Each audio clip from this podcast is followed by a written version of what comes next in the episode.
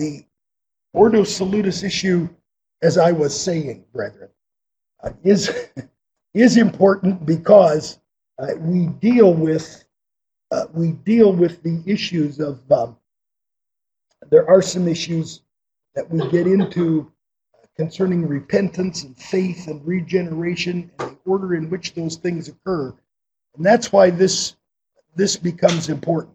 Uh, we have noted i think we closed off noting here uh, the other morning robert reymond's list which in if and he and he lists in this order effectual calling regeneration repentance unto life and faith in jesus christ justification definitive sanctification adoption glorification. Now watch something about that. Just because this is the subject of our discussion notice that after calling and conviction is another very good word for calling but right after that he places regeneration before repentance and faith. He puts repentance and faith as synonyms. Do I need to make that a little bigger, Nick? I see you see you straining at that. Uh, that might be I might not be able to go. Let's see. Better drop it one, hadn't I?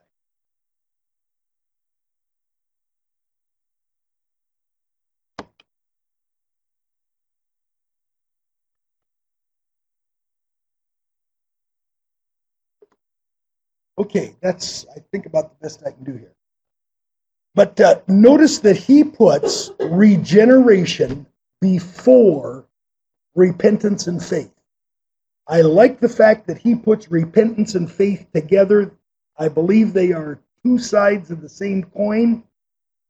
But to put regeneration ahead of them is the place where we will we will stand on the sidelines and watch a battle. Okay, uh, then this is my my friend Warren Vanhetloo, who was several things. He was he was my uh,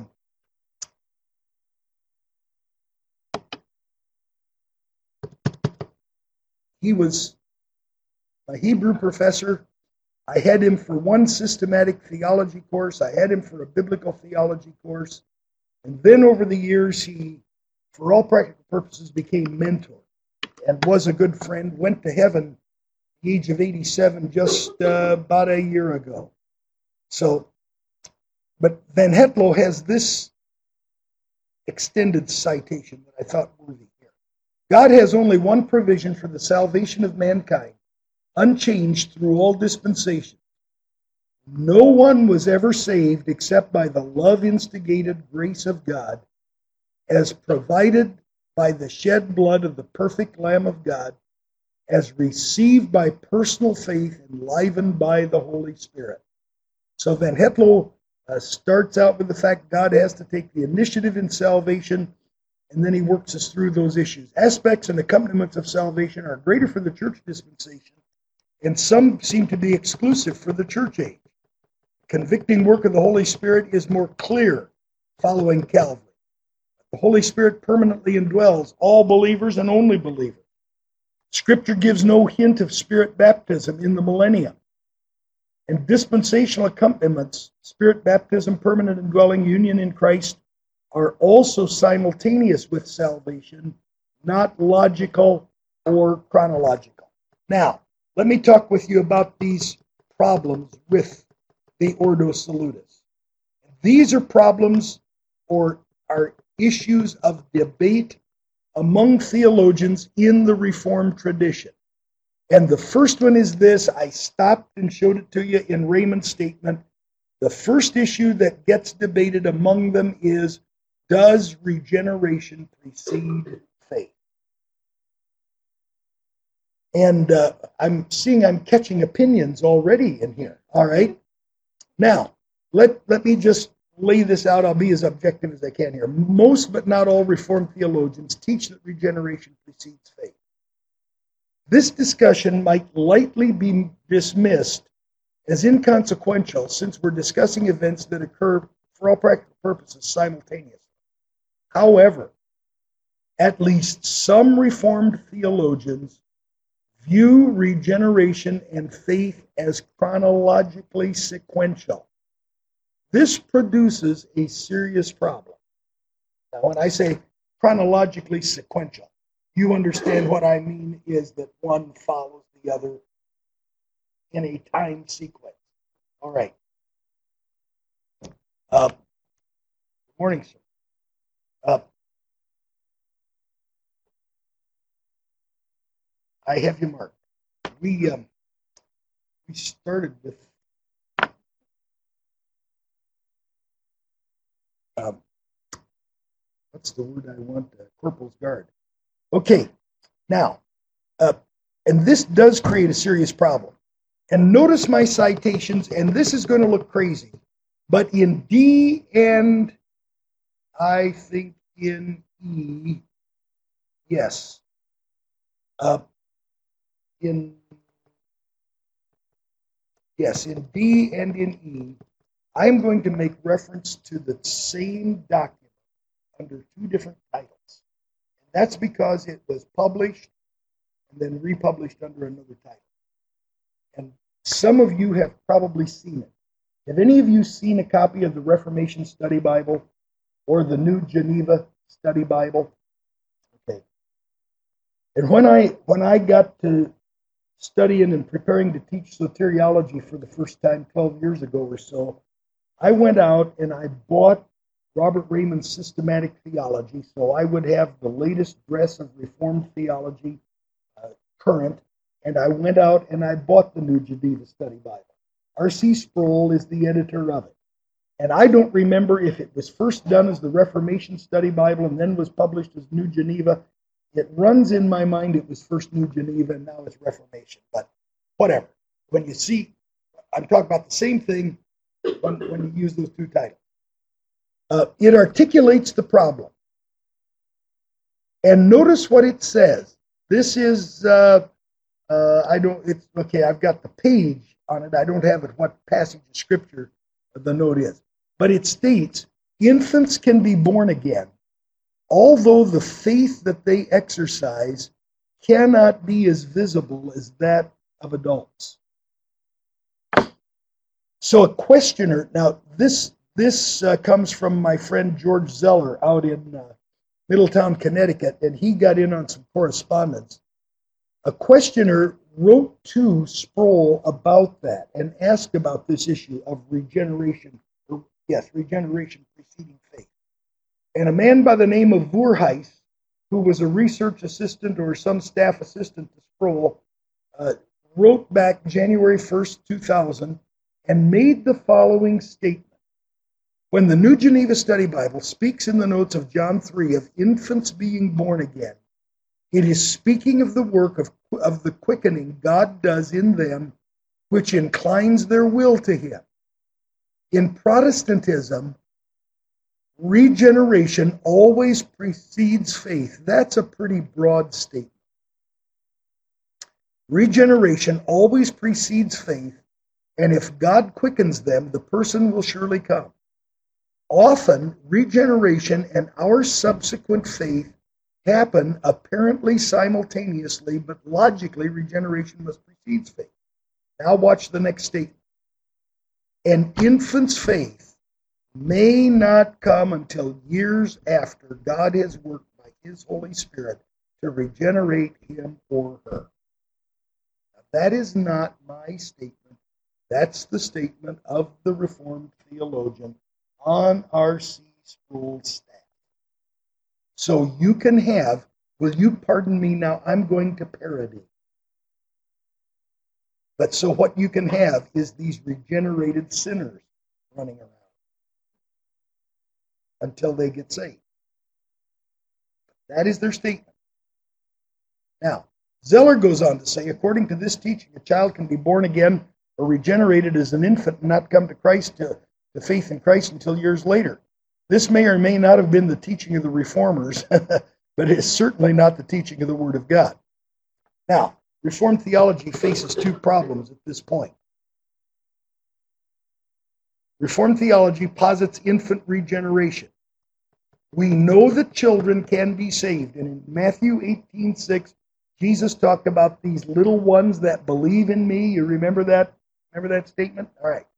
However, the salvation of, the, of children, the salvation of those who die in infancy, is a different matter than regeneration before faith, which Sproul holds. It seems that the Reformed theologian's biggest mistake is to separate regeneration and faith in a time sequence. Yes, sir.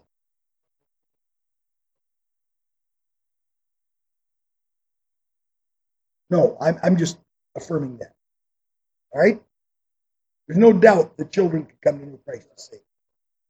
Yeah, children. Yep. Yep. And I'm saying that the salvation of children and the salvation of those who die in infancy is a even either of those is a different matter than regeneration preceding faith. Okay?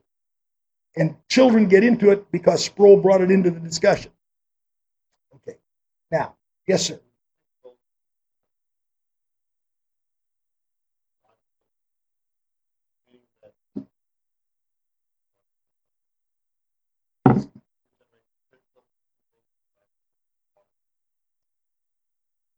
All right, I'm going to tell you, I don't, and I'm getting ready to come to some scripture here. I don't believe the scripture teaches, nor do I believe it justifies regeneration preceding faith. And this is a good example of starting with a faulty premise and coming to a wrong conclusion. That's my that's my sense of it. Now, turn to John 1, will you please?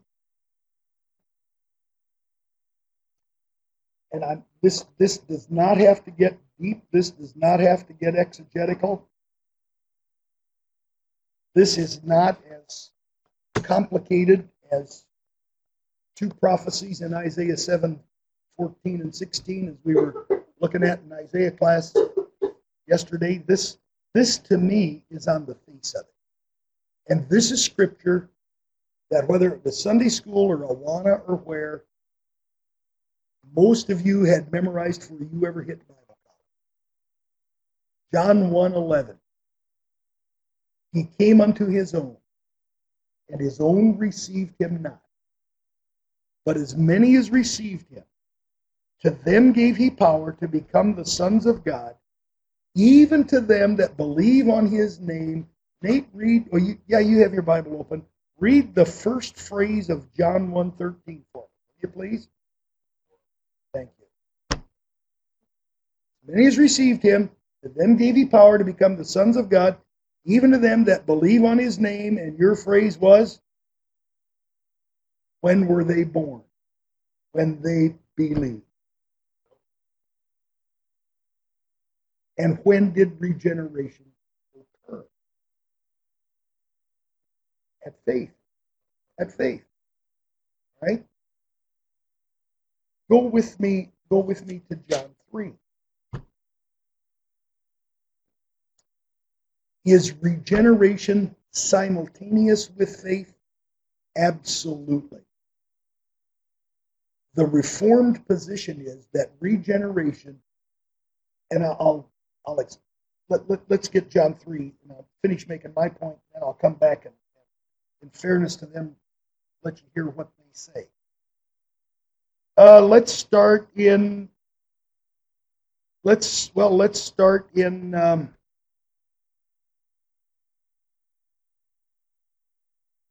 I guess we better start John 3 and verse 8. The wind blows where it lists, and you hear the sound thereof. Can't tell whence it comes, whither it goeth. So is everyone that is born of the Spirit. And then you get into the 14, 15, and 16 passage. Uh, even so must the Son of Man be lifted up, verse 14, that whosoever believeth in him should not perish, but have eternal life. God so loved the world that he gave his only begotten Son, that whosoever believeth in him should not perish, but have everlasting life. It is believing that brings life.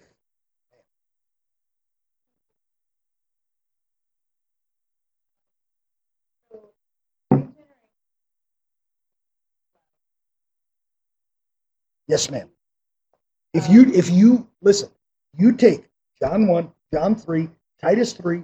Take the new birth passages in the New Testament. It is the impartation of new life.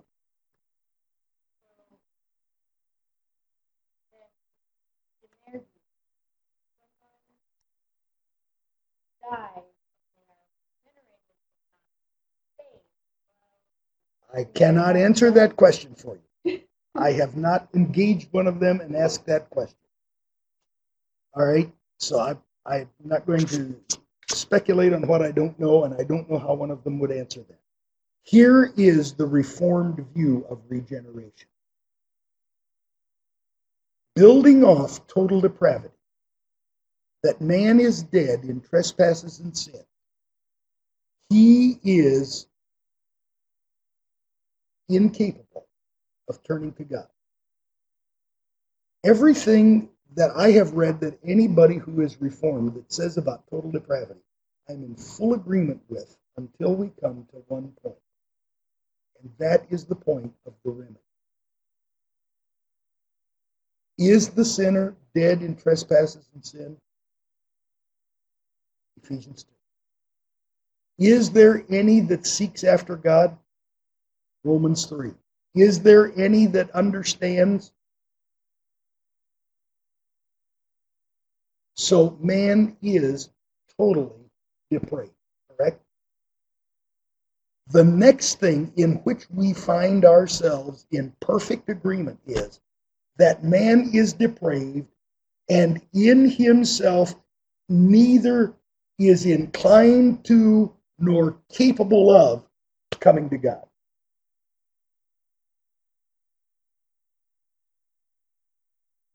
Reformed theologian says God has to quicken him and impart that new life before he will come to Christ. I say, right problem, wrong solution. Right problem, total depravity. Right solution, conviction. Calling. Sanctification of the Spirit. When He, that is the Spirit, is come, He will convict the world, He will reprove the world of sin and of righteousness and of judgment, of sin because they believe not on me, of righteousness because I go to my Father and you see me no more, of judgment because the prince of this world is judged. Can a lost person, I don't care. How many of you were saved before 10? Can I see your hands? Any of you saved before 10? All right, fine. I don't know where it happened, how it happened. I don't know what the circumstances were, anything else. But the Spirit of God had to show you you were a sinner and convince you to put your faith in the Lord Jesus Christ.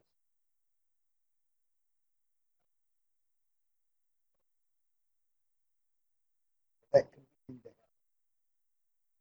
First Corinthians chapter 12. I know we've been over this scripture before. This is important enough. I repetition's the mother of learning. And I want to make sure you got it. So let's take the time to turn there again. Can we please? First Corinthians. Is it 12? Is it 11? I think it's 12. First Corinthians chapter 12. Verse 3. And by the way, Paul is talking about their life in idolatry before they came to Christ. Notice in verse 2 you know that you were Gentiles, carried away unto these dumb idols, even as you were led.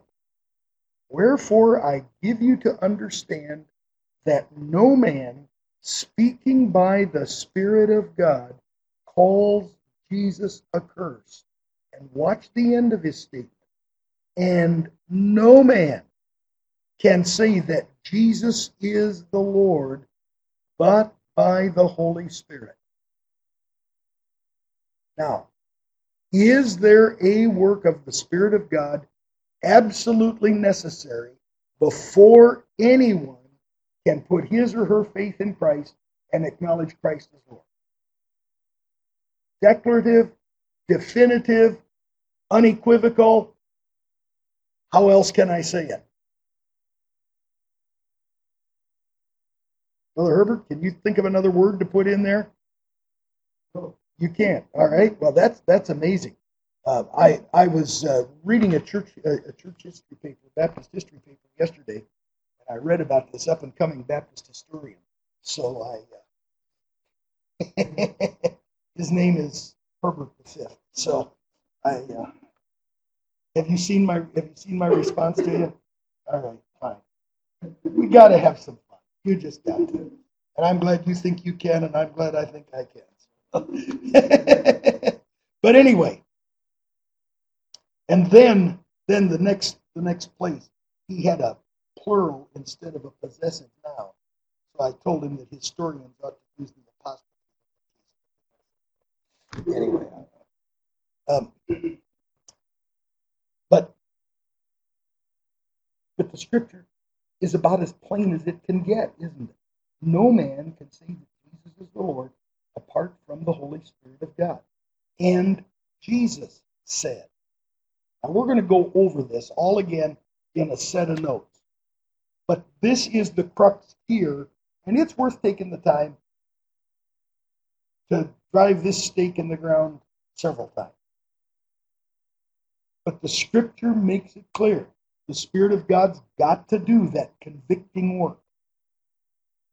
The idea of Charles G. Finney that man has in himself some ability to come to Christ. The Pelagian idea. Uh, I read another paper here just not very long ago, and somebody was talking about the Pelagians and did a nice job of analyzing what the theologian had to say about it. And uh, and the idea that man has any ability in himself to cooperate with God, to cooperate with the grace of God, to come to Christ on his own, to naturally seek the Lord, is simply not justified by Scripture. And where we have alluded to Romans chapter 3 and Ephesians chapter 2, we can go to Jeremiah. The heart is deceitful above all things and desperately wicked. Who can know it? We can go to Isaiah or to Psalm 14. We can go to passage after passage from one end of the Bible to the other. Isaiah 1, the whole head is sick, the whole heart is faint.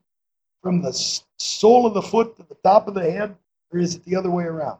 There's nothing in it but wounds and bruises and putrefying sores. I mean, the Word of God just describes it. Uh, that section in Romans 3, uh, you know, uh, their feet run swiftly to do mischief. Uh, their mouth is full of cursing and bitterness. The poison of asps is under their lips. There is no fear of God before their eyes. Man is totally depraved. He is a sinner. And Scripture is clear in himself. He cannot, nor will he. We are enemies. Not only are we alienated from God, Colossians 1 says, we are enemies in our mind by wicked work. We are neither able nor inclined to come to Christ on our own, to seek God on our own. No man can say that Jesus is Lord but by the Holy Spirit. And so, with, with the strongest of the strong Reformed theologians, I am in full and hearty agreement with them on their description of, of total depravity. And there are those who want to modify Calvinism, and I call myself a modified Calvinist, but they want to modify Calvinism by saying man is depraved. He's totally depraved, but he, but uh, I believe in total depravity, but I don't believe in total inability. I, I think my Bible talks about total inability. I, I just, I just, there, there's no indication we have any inability or any ability in ourselves to come to Christ. It's got to be the work of the Spirit of God. But let's then get the remedy right. It is conviction. It is the Spirit of God doing that work. Let's take a look at one more. Let's take a look at one more term and let's get it in First Peter. Shall we just real quick here in First Peter chapter 1 and verse 2. It only shows up a couple of times in the scripture. I didn't know we were going to spend this much time with it, but I don't resent a second of it. Second or First Peter one and verse two. Notice how Peter says it here. Elect according to the foreknowledge of God the Father through the sanctification of the Spirit unto obedience and sprinkling of the blood of Jesus Christ. By the way, just as a little sidelight, as if it's unimportant. Isn't it interesting how Peter brings the entire Trinity into your salvation? Elect according to the foreknowledge of God through the sanctification of the Spirit. And when that sanctifying work of the Holy Spirit takes place, we are drawn to the obedience and sprinkling of the blood of Jesus Christ. So you've got that term that Peter uses. Paul will use it in Second Thessalonians. We'll see it later, where he talks about the sanctification of the Spirit. And again, it is a term for the Spirit doing his work to draw a sinner. So we've got to have both sides of it. But I believe our Reformed theologian friends make a mistake. And listen, again, we are talking about a discussion in this case among people who are believers. And we are coming at Scripture from different theological systems, but we do know the Lord. And let's keep that in mind. But at the same time, let's keep in mind we ought to be right with our terminology and regeneration and the new birth is a wonderful truth, and we're going to spend time with it. But let's put it where the Bible puts it. All right. Do I need to duck? Am I going to have stuff flying at me? Or are we are we in good shape here? Other questions?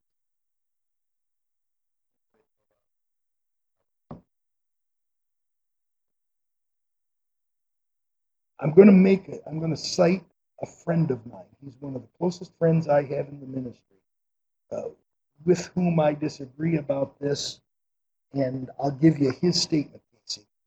And again, I'll let I'll let him speak for himself.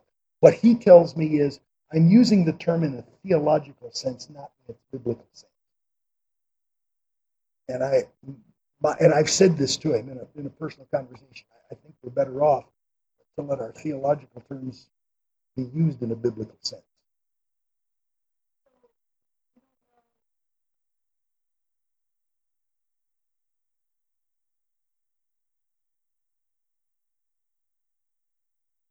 I have no idea what they would say. And of course, I am pretty confident they're going to tell you that this is all in theory and they don't know, you know, they can't see the marks of regeneration in the person until that person professes Christ. Okay. Now, then there is another question. And by the way, it's right here. It's H. For the Casey, right here, I can wave at you is my is my statement from my friend. I have a Baptist friend who declares himself a five point Calvinist. By the way, that guy is a soul winner. He's uh, he is off for three weeks in the Philippines right now, working with national pastors and uh, and uh, just just a terrific guy. Besides the fact he's a bosom buddy, so I, I've drawn to him on several accounts, and he is nobody's dummy. If he if he wants to read early church history, if he wants if he wants to read Eusebius or somebody like that, he'll read him in the original. He is, he is a brilliant, brilliant guy. Okay, but he declares himself a five point Calvinist. He takes a different view on the issue. He uses regeneration in what he calls theological, not biblical sense, applies it to the pre conversion work of the Spirit in a sinner's heart. He would also use the term regeneration in its biblical sense to speak of the Spirit's impartation of new life to one who believes on Christ. So he's we've in a very civil conversation, he's voiced that. Okay? All I can do there is represent what I know a guy believes. Okay? Good. All right. Now, then there is another question. Not only, folks, does regeneration precede faith? But then the next issue is does repentance precede faith? John Calvin taught that faith precedes repentance, while Beza and his followers reversed the order. And this almost, we could say, what is the argument? Paul said in in uh, Acts chapter 20, you remember? Let's not assume that you remember. Let's get it. Acts, the 20th chapter, and verse 21. As he's bidding farewell to the elders at Miletus, he says, I kept back, verse 20, nothing that was profitable, but have taught, showed you and taught you publicly and from house to house, testifying both to the Jews and also to the Greeks repentance toward God and faith toward our Lord Jesus Christ. Now, Paul put repentance ahead of faith there, right? Second Thessalonians chapter 1, verse 9. I think I'm a little bit ahead of my story in the notes, but we'll get it. That's next thing down, so we're good. Uh, Second Thessalonians chapter 1. And let's notice uh, First Thessalonians chapter 1. right book would help. First Thessalonians chapter 1, verse 9. And he's talking about the testimony of the Thessalonian believers. And he says, For they themselves show of us what manner of entering in we had unto you, and how you turned to God from idols.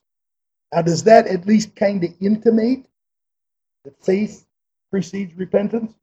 They turned to God from idols serve the living and true God. All right. Now, uh, the importance of this is that for Calvin, and it becomes important later. Watch little b. The basis of a believer's assurance of salvation is the finished work of Christ.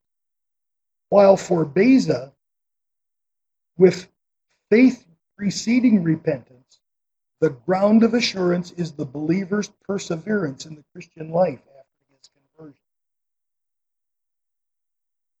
We must approach this part of the Ordo Salutis with caution. Regeneration and faith are simultaneous in Scripture. And I'm, I'm just going to make that statement. I hope you agree with me. I hope I've proved my point from John 3 and John 1. Repentance and faith are simultaneous. And I've cited both of these passages.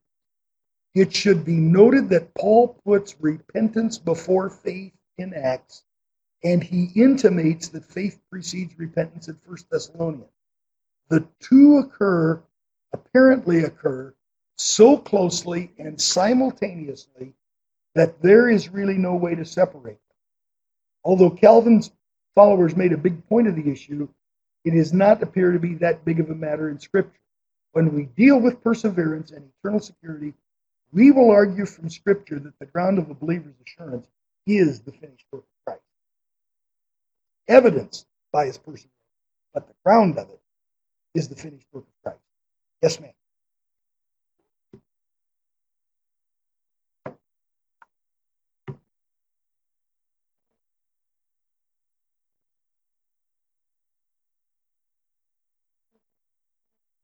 Mm-hmm.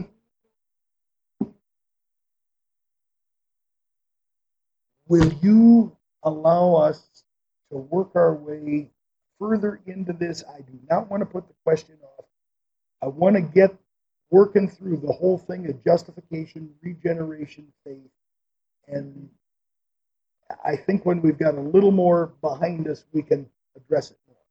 It was a, it's been a thing with Reformed theology for a long time, for many years, more or less in the background. John MacArthur popularized it again in the late 80s, and it's, it's gotten legs all over again. But uh, what does a person have to know? What kind of a decision do you make when you put your faith in Christ? And I've, I've, in fact, I know I've got a section in the notes where I'm going to argue. I'll give you my short answer right now. MacArthur's the reformed position is generally you have to when you when you trust Christ, you have to receive Christ as Savior and acknowledge Him as Lord at the same time. My argument is going to be I don't think most people, when they come to Christ, understand certainly the full implications of Christ's Lordship. That they are, that He is God, that He paid the penalty for their sin, that they must come into communion and fellowship with Him and come in repentance. I think the Lordship of Christ is inherent in that. Okay. But I'm going to argue and I'm going to walk you through a series of passages in the book of Romans that the very act of saving faith is itself an act of obedience to God. And when a person genuinely comes to Christ, comes to God through Christ, let's put it that way, in saving faith, he may not understand all of the implications of Lordship of Christ, but it will not be a big deal to first obey the Lord in baptism. And then the steps of obedience of the Christian life should, in the process of sanctification. Follow me? And if we understand saving faith, and if we've got that down, uh, I, will give you two verses you can look at real quick. Romans chapter 1, the first four verses, where Paul received grace and apostleship for, for obedience to the faith among all nations. And then you go to Romans 16, 25, and 26, his benediction at the end of the book, and he puts a he's got bookends on either end of the book, and this gospel is proclaimed by the commandment of the everlasting God to all nations for the obedience of faith. And in Romans 1, verse 4, he seems to open the book with that language. In Romans 16, in his benediction, he closes it with that language. And the whole issue of obedience, I don't want to get ahead of my story, the whole issue of obedience in the book of Romans, the sinner's disobedient, we have obeyed from the heart that form of doctrine to which we were delivered. There's a lot about obedience in the book of Romans. Okay, that's the short answer. Okay, good. These are these are all the issues that accompany the matter of of uh, soteriology. All right. Yes, sir.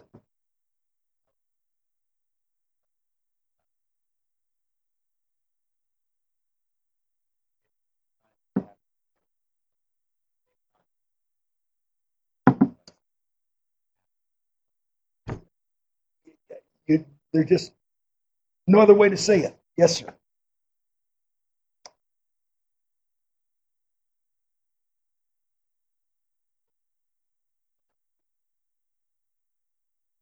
And listen, listen. In reaction, we, you could do a whole history of Christian doctrine on soteriology in the last 30 years because MacArthur came out. I'm convinced there are places where MacArthur overstated his case in the Gospel according to that the book started and a lot of people believe that he, in Faith Works and a couple of his later books, moderated his position, brought it back into a more biblical perspective. There was rightly a reaction against MacArthur. But there were a bunch of guys who reacted against him, the Grace Evangelical Society. And I can't tell you who all is in that thing anymore but um, it Zane Hodges was one of them, and I think Zane Hodges is with the Lord now. But um, but a bunch of those guys overreacted the other way. And there was there was a professor at Florida Bible College uh, who uh, I can't I can't tell you what his name was. I had his book many years ago, and he he wanted to water down the issue of repentance. And Curtis Hudson, when he was the editor of the Sword of the Lord, uh, wrote on, on repentance and went the other the other way. Yes.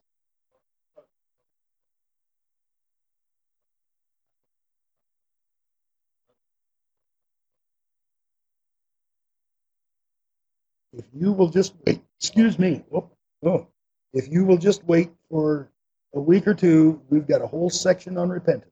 Yes, sir. We're gonna we're gonna deal with it. And and I am convinced if you do not preach repentance,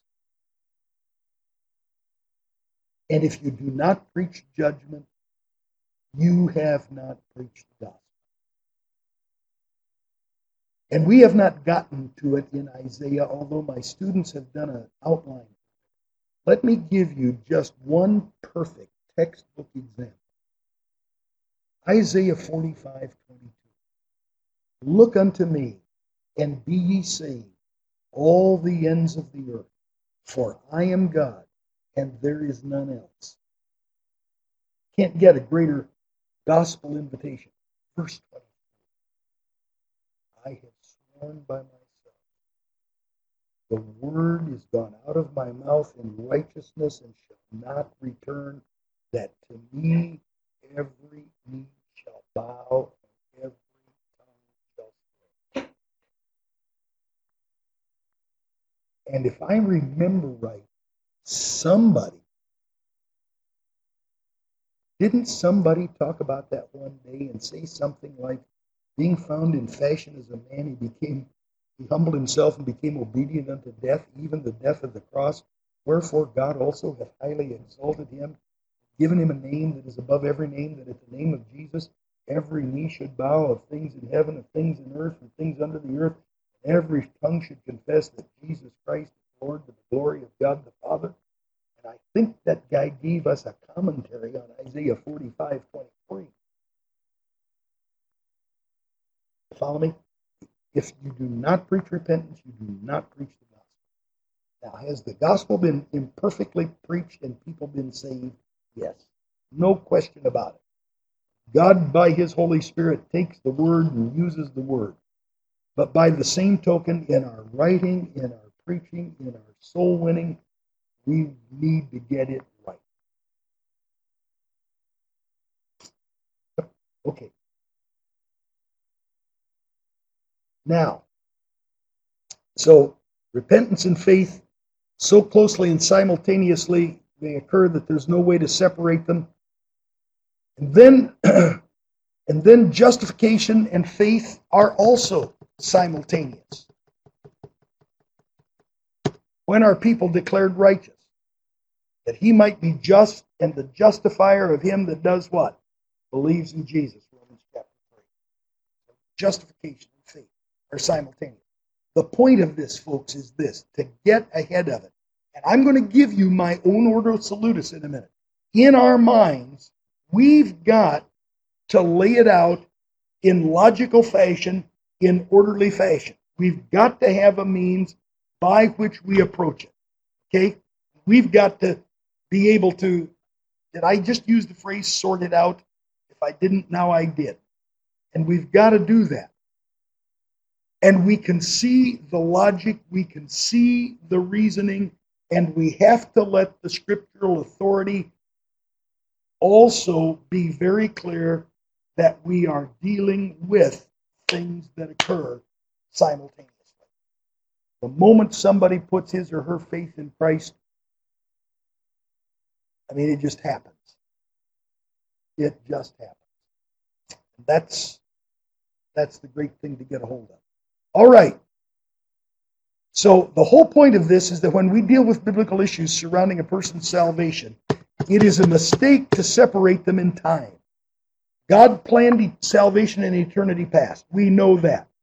We clearly understand. Well, all right. We also know that glorification and heaven await the believer in the future. Right? And there is the process of living for the Lord today right? The whole Christian life. So we are dealing with past, present, and future. And we can put some things in that chronological grid. When it comes to the act of saving faith, that's instantaneous. Right? So, when we speak of the events surrounding a person's coming to Christ, in time. the order is logical, not chronological. So, with that in mind, I think there's a better, more biblical way of approaching the order of salvation. This table generally follows Paul's order in Romans 8. Brother Chip, you made a comment about that the other day. And let me give you let me give you some history of this. I have to tell you that the right-hand column over here is not original with me. And some of you may have rubbed shoulders with a guy he he did at Pillsbury what Dr. Dave Saxon does with doctrine on the undergrad level here at Maranatha. He was he was good. He, he was an excellent teacher and he was a good theologian. Did any of you ever? He he was involved with. Um, oh, I can't think of the name of uh, Baptist Missions Ministry to Israel, but have any of you ever heard the name Joel Kettenring? He's been around the country in missions conferences and whatever wife, little gal that had a great big soprano voice. But anyway, Joel Kettenring was my Bible teacher at Pillsbury, and believe it or not, in a college Bible class, he worked through a little bit of this Ordo Salutis. And I don't think we I know we didn't have it fleshed out like I did. I've like I've got it here. I've done some work with it. But Joel Kettenring, Joel Kettenring, I think gave us the two right-hand columns and watch it. Before we are saved, I'm starting on the far right. Before we believe, when we believe, after we believe. Over here, one of these, before we believe, largely goes to why we are saved. When we believe, largely goes to how we are saved. And after we believe, largely goes to what we receive when we're saved. Okay? Now, I think we are on safe biblical ground in saying that before we are saved, there are at least these things that happen election, foreknowledge, predestination, and the calling of the Holy Spirit of God. Okay? when we are saved, when we believe, at least these things happen regeneration, conversion. When I talk about conversion, I'm, and this is a common way that, that theologians do it, they put repentance and faith together.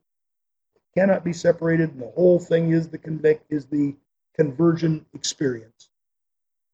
Justification, union with Christ. Then, after we believe, before we get to glory, sanctification is an ongoing process. We receive the adoption and will receive the full benefits of it in eternity future. Preservation, perseverance, security, you can put all of that under that ninth word, and ultimately glorification. Now, does that table make sense? It, it did to me and it does to me. Not perfect, I'm sure. Yes, ma'am.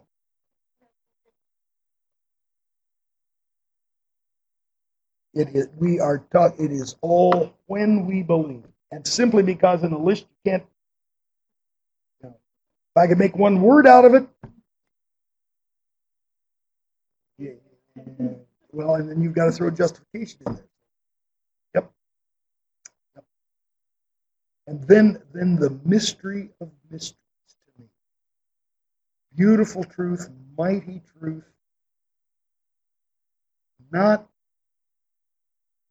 I don't know that it can be comprehended, and certainly not dealt with. Union with Christ. We are at once dead with him and alive. How we can be joined.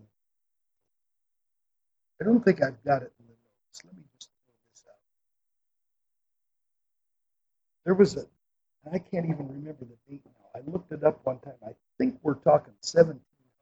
He may have been an old preacher in England. My sense is he was an Anglican, probably a Puritan. Name was Rowland Hill. In his late years, he was invited one Sunday to preach in a church as a guest. He went, he preached.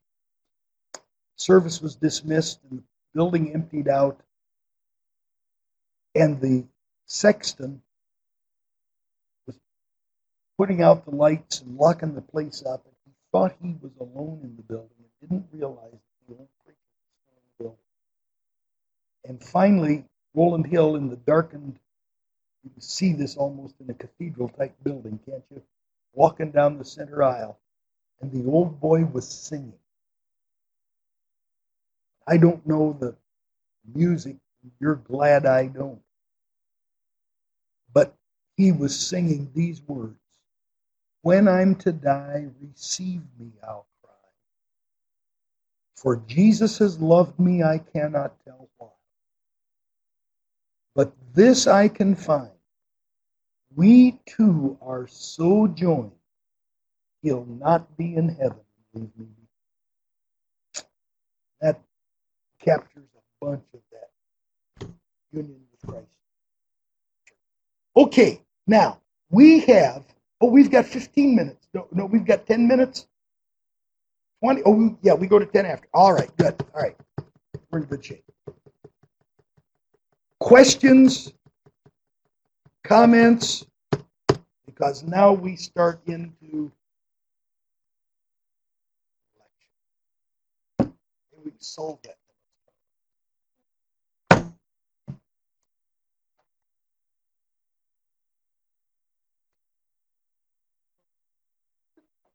You know what? I wouldn't I wouldn't even think solve it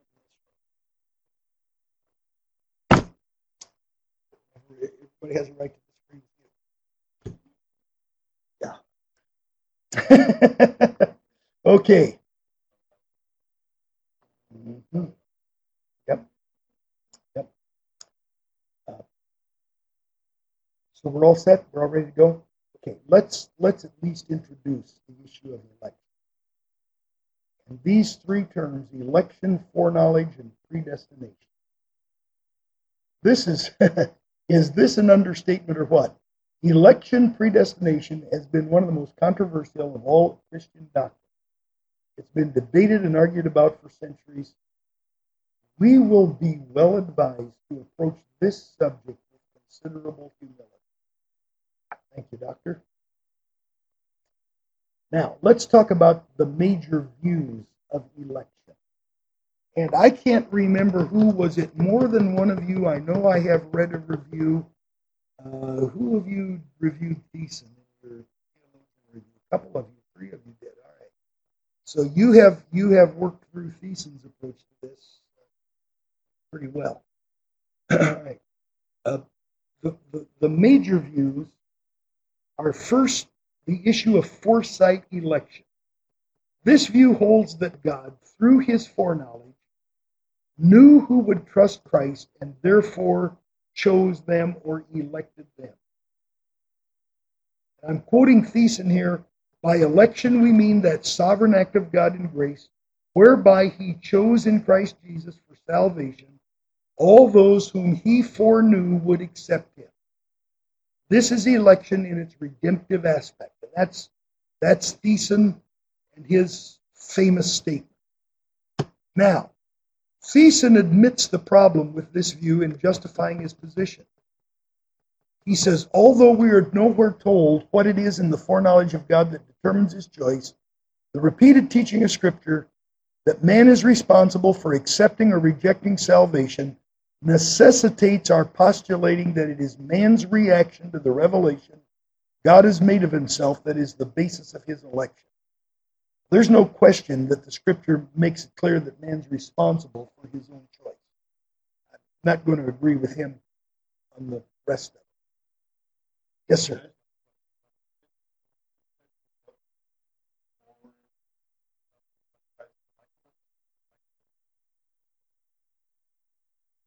Thiessen, Thiessen would say the first. You have described with your second statement my understanding of unconditional. He is saying that God looked down, foresaw who would receive Christ, and therefore they are the elect. That is that is Thiessen's view. Okay? Right? we disagree with Reformed theologians when they go beyond the statements of Scripture and make suppositions. And we have done a fair amount of that earlier this morning in talking about regeneration preceding faith. We must point out that Thiessen does the same thing here. He has no basis for making his statement, no scriptural basis, and he says so. Uh, what it is in the foreknowledge of God that determines his choice, the repeated teaching of Scripture that man is responsible for accepting or rejecting necessitates our postulating that it is man's reaction uh, that is the basis of God's election. That's what you don't have Scripture for. We are elect according to the foreknowledge of God. Chapter 1 read that. but the fact that it would be man's choice that determines God's elective work is the thing that uh, does not have scripture to support. And this is one of the places where we must take the statements about God's sovereignty and man's responsibility as parallel truth in tension, accept them by faith, and not try to resolve what Scripture leaves unresolved. For centuries, theologians have wrestled with the apparent inconsistency between divine predestination and human freedom. That is the Millard Erickson statement. I believe that the apparent inconsistency exists because of the limitations of man's finite mind. Uh, I'm sure all of you at one time or another have spent at least a little time trying to comprehend timelessness. Absolutely, completely impossible for these minds of ours to think outside time. Oh, it is, yes. And, and, you know, and I, I look forward, I say it, uh, to get to heaven and the first 24 hours, as if there will be 24 hours in heaven. But the first day without sin, can't even imagine what that's going to be like. But anyway, you know, to get out of the realm of time and to get out of the realm of space, completely impossible. We are finite. and an infinite God who we can only say in terms of time always was, always will be, had no beginning, has no end, has created time, put us in it, and chosen to deal with us in grace. The best thing we can do is reconcile ourselves to that, to that setting. So, how, how do you get eternal purpose of God into the time That's where we start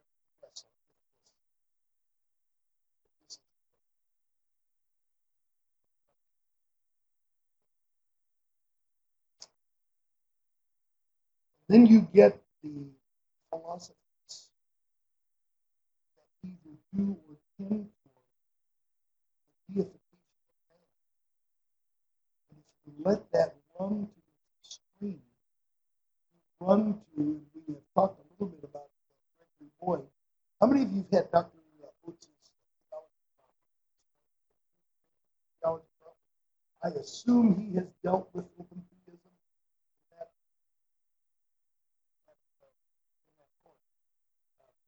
and that is something we deal with here. That is Arminianism run amok. It didn't just, it just didn't go in the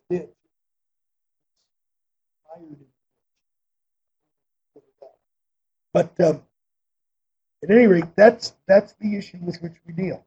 Now, any other questions, comments? Corporate election. And this view holds on the basis of Ephesians 1 4 that those who are in Christ, that is, saved, are elected.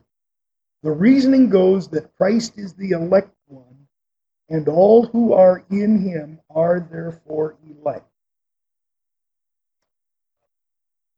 Let's take a quick look at Ephesians chapter.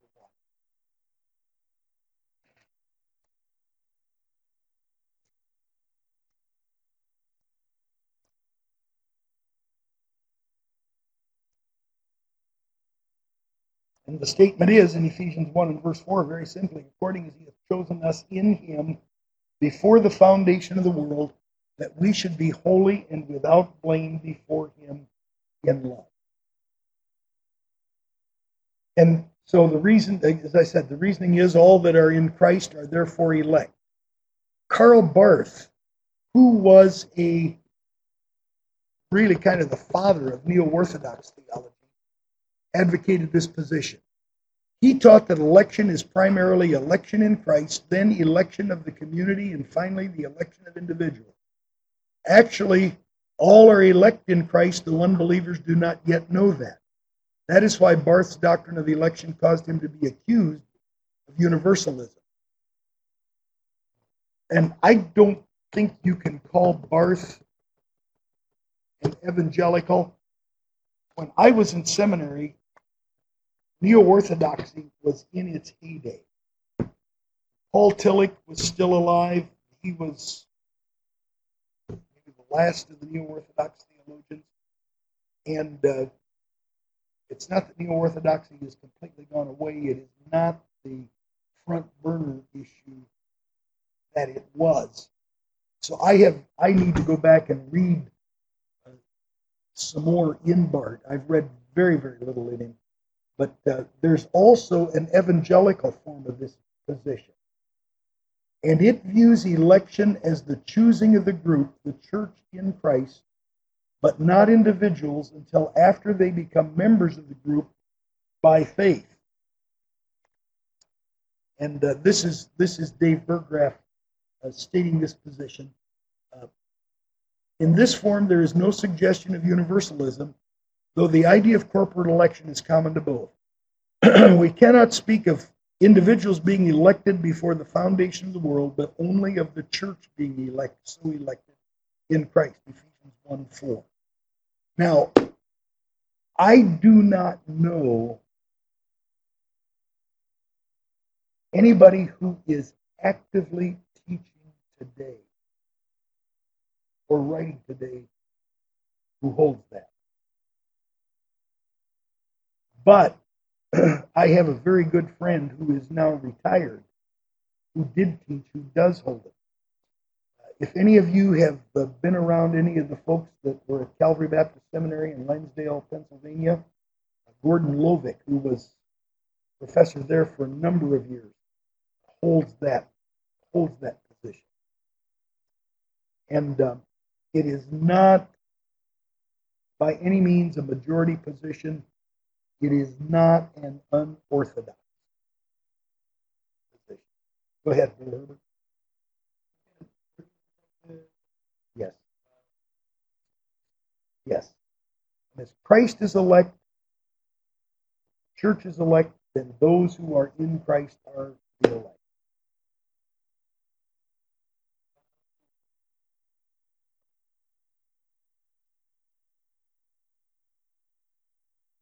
I think it is, as all of these are, one attempt or another to reconcile the whole sovereignty, free will tension.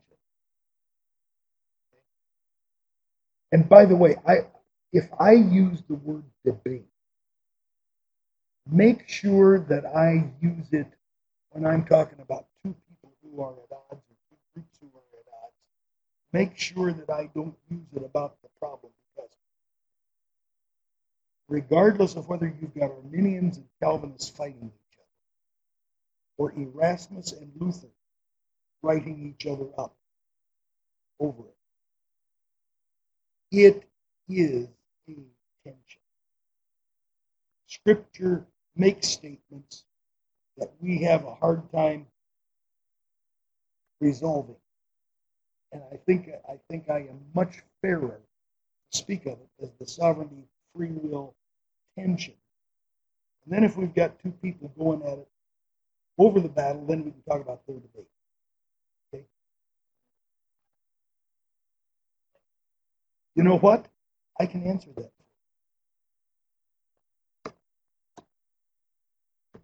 I'm not trying to be trite. I'm not trying to be cavalier. But at the end of a great section on the sovereignty of God, he winds up and says, Oh, the depth of the riches both of the wisdom and knowledge of God. How unsearchable are his judgments and his ways There's his answer. And that's not trite. I mean, that's this is this is 9, 10, and 11 vessels of wrath fitted for destruction. Has mercy on whom he will have mercy. It's the whole sovereignty passage in the book of Romans. How unsearchable are his judgments and his ways past. Who hath known them? Who hath been his